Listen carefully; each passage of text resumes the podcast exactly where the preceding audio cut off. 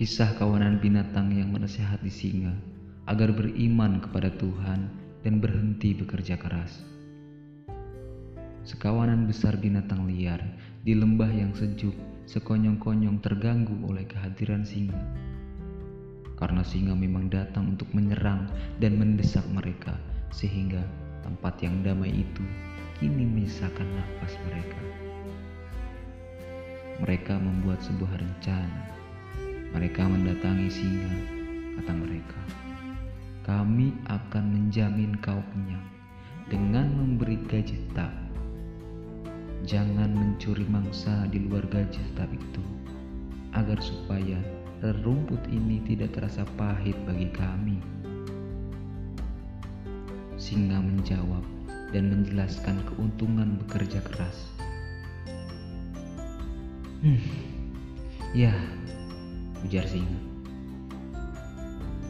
Jika aku dapat mempercayai janji dan tidak tertipu, karena sering aku menyaksikan orang tertipu oleh jahit dan bakar. Aku hampir mati oleh kecerdikan dan tipu muslihat manusia. Aku digigit oleh sengat ular dan kalajengking manusia. Namun jauh lebih buruk dari sekian manusia dalam menipu dan mendengki adalah manusia hawa nafsu yang berbaring menunggu kesempatan dalam diriku sendiri. Telingaku mendengar orang mukmin tidak akan dapat digigit dua kali. Dan kupetik kata-kata ini dari Nabi dengan sepenuh hati dan jiwa. Binatang lain menyatakan keunggulan sikap pasrah kepada Tuhan dibanding kerja keras dan keterampilan.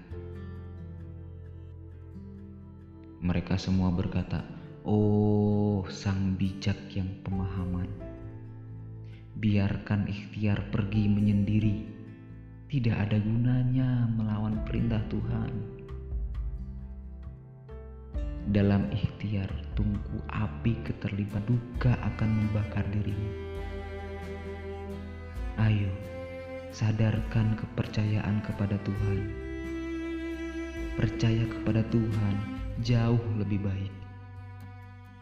Jangan bergulat melawan nasib. Oh, kau yang perkasa dan penuh kegeraman. Jangan biarkan nasib berperang melawan dirimu. Orang harus mati mengikuti perintah Tuhan sehingga tidak ada lagi kesulitan datang dari Tuhan di pagi hari. Sehingga mengunggulkan ikhtiar dan kepandaian akal. Ya, kata singa. Namun jika percaya kepada Tuhan merupakan tuntunan yang benar, maka sunnah Rasul akan membenarkannya. Namun Nabi pernah berkata, Sementara kau percaya pada kehendak Tuhan, ikatlah lutut untamu. Dengarkan arti dari hadis ini. Orang yang bermata pencaharian adalah kekasih Tuhan. Walaupun percaya pada kehendak Tuhan, janganlah kau lupa berikhtiar. Binatang lain menekankan pentingnya percaya pada kehendak Tuhan dibanding ikhtiar. Kumpulan binatang liar itu menjawab, kata mereka, Anggaplah kerja timbul dari kelemahan makhluk Tuhan, seperti halnya sesuap tipuan dalam kerongkongan besar. Tidak ada kerja yang lebih baik selain percaya kepada kehendak Tuhan apakah yang lebih karib dengan Tuhan selain kepasrahan? Sering orang lari dari penderitaan untuk jatuh lagi, untuk jatuh lagi pada penderitaan. Sering orang menghindari dari ular untuk berjumpa dengan naga.